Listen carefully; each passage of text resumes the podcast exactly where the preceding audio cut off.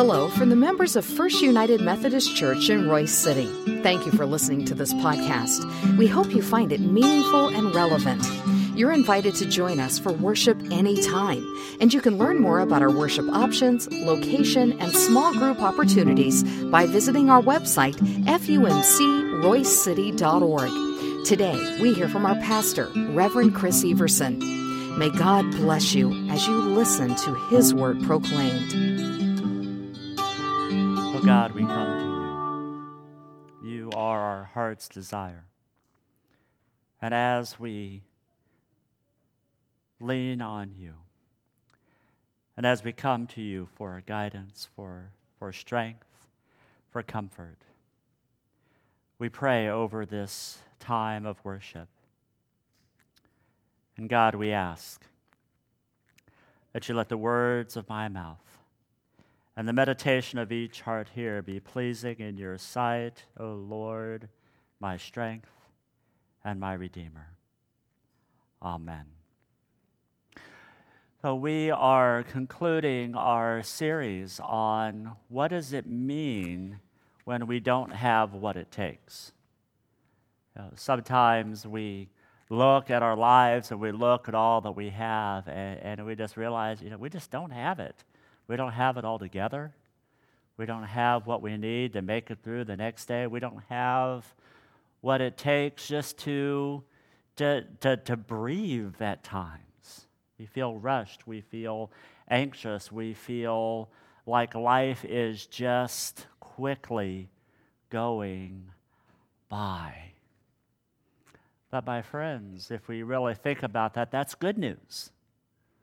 That's, that's good news. And the reason why that's good news is that once we are able to let go of this fallacy that, that we can do it all, then we can allow the opportunity for God to come and move inside of our lives.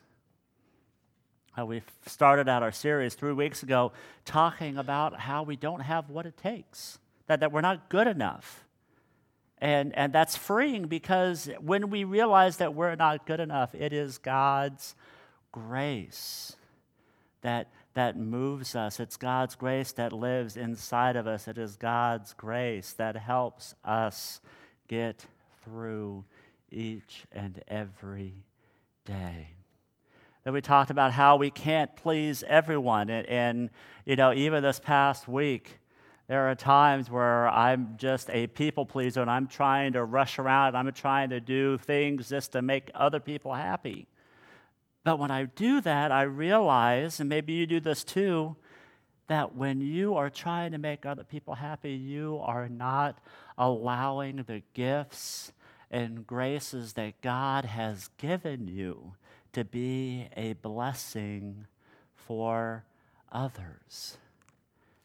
See, it's so important for us to remember that God is crazy in love with us.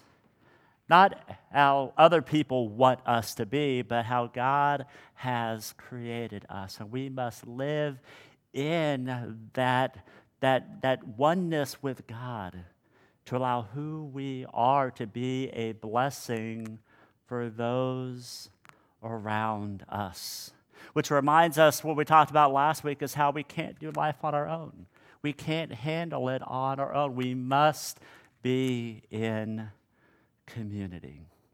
When we allow God's grace to move in our lives, when we allow the uniqueness that we have, we then can support and love each other. But more importantly, we can live out those words that we talked about last week from Matthew how Jesus looks at each and every one of us and says, Come to me you who are weary and heavy laden, and I, I will give you rest.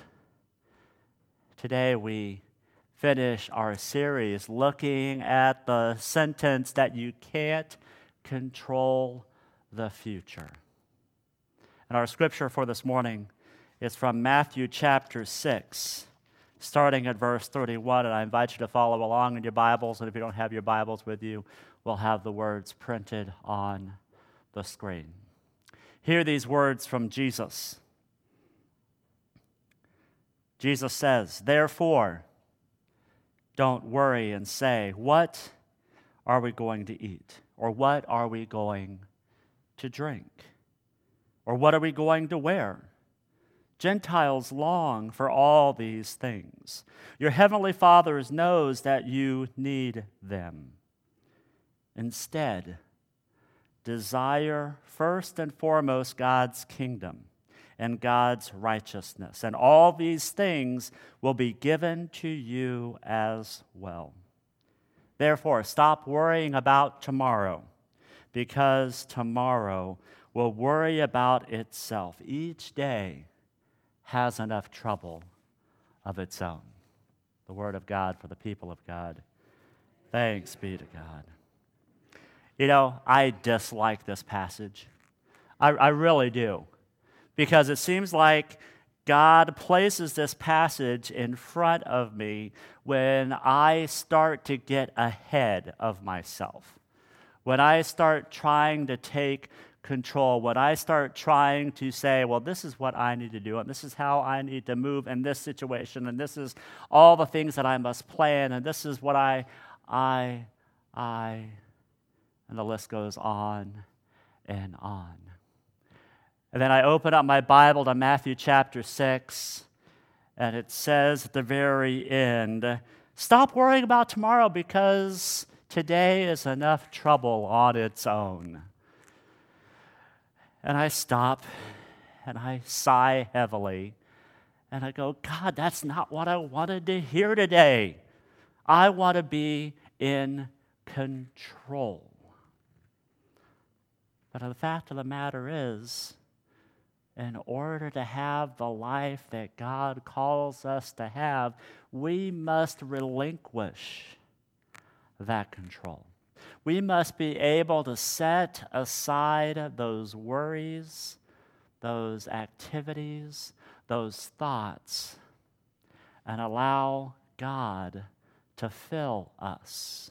So you may be asking, well, Chris, if I let go of all of that stuff, what, what do I allow God to fill me with? Well, Jesus tells us that first and foremost, we must desire God's kingdom first and foremost. We may be familiar, excuse me, hold on. You may be familiar with this passage saying, Seek ye first the kingdom of God. You know, and I like that passage, but I, I loved how the Common English Bible translated as that we must desire. See, we can seek for things all we want, but if we don't have that desire to live in God's kingdom, we're missing out on, on true life. If we fail to truly desire what it is that God desires, then we're just fooling ourselves. We're, we're allowing what the world tells us to desire to be our driving force. But, my friends, what I know is that what God offers us is a whole lot more than what the world can offer us. See, over the past four weeks, we've been talking about what it is that God desires for us to allow the grace of God to fill us, to give us strength, to allow how God created each and every one of us uniquely so that we can complement each other, to allow God through Jesus to be with us when times get hard. And when we see a brother or a sister in need, we stop and let them know that we are there for us. See, the whole goal is that we don't look for the future for the answers. We look at what God has gifted us right here and right now. And we become faithful in those things. And we allow those things to drive us forward, those good and beautiful gifts from our Creator. See, that's how we keep this desire of, of, trying to control the future, is that we are faithful with what God has for us today. So, what are those things that we can be faithful in? Well, first, I think the very first thing that we need to remember that we need to be faithful with is our relationships with others. See, how we relate to each other, how we support, how we love one another, how we listen to one another shows a faithfulness that God has given us. A week ago, yesterday, uh, Senator John McCain passed away. And if you were watching television over the week, you saw many different memorial services or activities for uh, remembering his life. And yesterday it came to a culmination at the uh, Washington Cathedral where they had his last memorial service. And John McCain, I think, did a really brilliant thing in this service. As, as he was planning the service, he decided to have two people on the opposite ends of the political spectrum to come and eulogize him. Not only two people at the opposite end of the spectrum, two people who beat him in general elections for the presidency of the United States. I think Barack Obama made a, President Obama made a comment about how this was uh, John McCain's last opportunity to make sure that George and him said something nice about him. But as this was going on, I was thinking about the statement this was making. And the statement wasn't that John McCain was an amazing person. I don't think that was a statement at all. It was a statement that we each and every one of us have a viewpoint. And when we stop listening to someone we disagree with, we stop caring for others when we stop listening to an idea or, or a political point of view that we don't agree with, we just stop listening altogether. And I think over the past several years, we've seen the rancor and the vileness and the ugliness of political discourse get worse and worse because we don't want to listen. We don't care about relationships. We care first and foremost that we are right and forget about anybody else. So that was the beauty of the memorial service yesterday. It showed that we can disagree. We can disagree on how we do things, but we uphold one thing. My friends, as brothers and sisters in Christ, we must uphold that Jesus Christ is our Lord and Savior. And we may have disagreements here and there about that, about how we do ministry and how we reach out, but we hold on to the truth that Jesus is our Lord and Savior.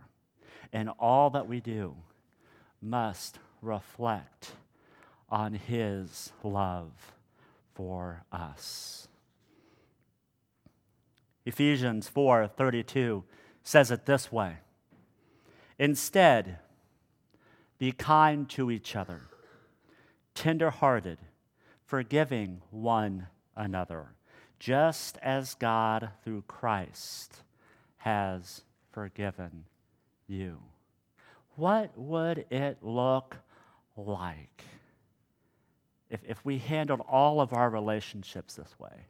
What would it look like if we were sincere in what we believe, but we took time to be kind, tenderhearted, forgiving, just as Christ has forgiven me, forgiven us. Because, my friends, I can tell you just for myself that God has forgiven me a whole heck of a lot more than I have forgiven anybody else. And I, I am sorry for that. That I need to have that heart of forgiveness as Christ has had a heart of forgiveness for me. So, what else is God calling us to be faithful with? Well, God's calling us to be faithful with all that we have. Everything that we have, we need to be faithful. Psalm 24, verse 1 says that the earth and everything in it, the world and its inhabitants, belongs to the Lord. It's not my stuff. It's not your stuff. It's God's stuff. And God has gifted us with the opportunity to be stewards of God's stuff. This, this beautiful building that we worship in, this, this awesome campus that we have, this community that we can reach out to with the love and grace of Jesus Christ. It is all a gift. And once we realize and once we are faithful with what God has given us, we can live in the promises that God will give us even more. And, and sometimes when we are stewards of things, we can get grumpy and we can not really be enthusiastic by what we have to take advantage, take, uh, take care of. But Colossians 3 23 and 24 reminds us, says, whatever we do, do it enthusiastically as something done for the Lord and not for men, knowing that you will receive the reward of the inheritance from the Lord. You serve the Lord Christ. So, so whether it is how we, we treat and handle each other, maybe handle's the wrong word to say for that, the way we treat each other, and the way that we handle the materials that, that God has given us, if our faithfulness in those things allows us to see the goodness of our Lord. It allows us to see God's grace poured out in us. It allows us to be uniquely who God has created us to be. It allows us to be in community with one another so that God may be praised. Today is Communion Sunday, and we gather around this table. And as we gather around this table, we remember that the faithfulness that we are to share with others is, is an example of the faithfulness that God has already given us. This, this meal, this bread, and this cup is a reminder that while we were yet sinners, Christ proved his love for us by dying for us. And while we were yet sinners, Christ gathered his disciples around a table and he shared in the breaking of the bread and, and the pouring of the cup as a reminder of God's faithfulness to us. So, as we prepare to receive these elements, I invite you to think about what is it that God has gifted you? What is it that God has given you to share to your spouse, to your kids, to your parents, to your brothers and sisters, to the community around us? And how can we use those gifts to express, to proclaim, the faithfulness of God, not only to our congregation, but to the world around us. Would you please pray with me? Dear God, it is so easy to, to worry about the future. It is so easy to look out around us and want more because that is what the world tells us to do. But God, you have given us what to seek for. You have given us what to desire, and that is to live in your unshakable kingdom. And God, as your people, we know that promise that we can live in your kingdom right here and right now. How we are faithful to all the gifts that you have given us. How we are faithful to how we treat one another. How we are faithful to how we steward your good gifts. So, God, as we prepare to receive this meal of bread and cup, allow us to see your faithfulness through this meal so that we can share that faithfulness with others. And we pray this in the name of the one who came to give us life through the faithful witness of Jesus Christ our Lord. Amen.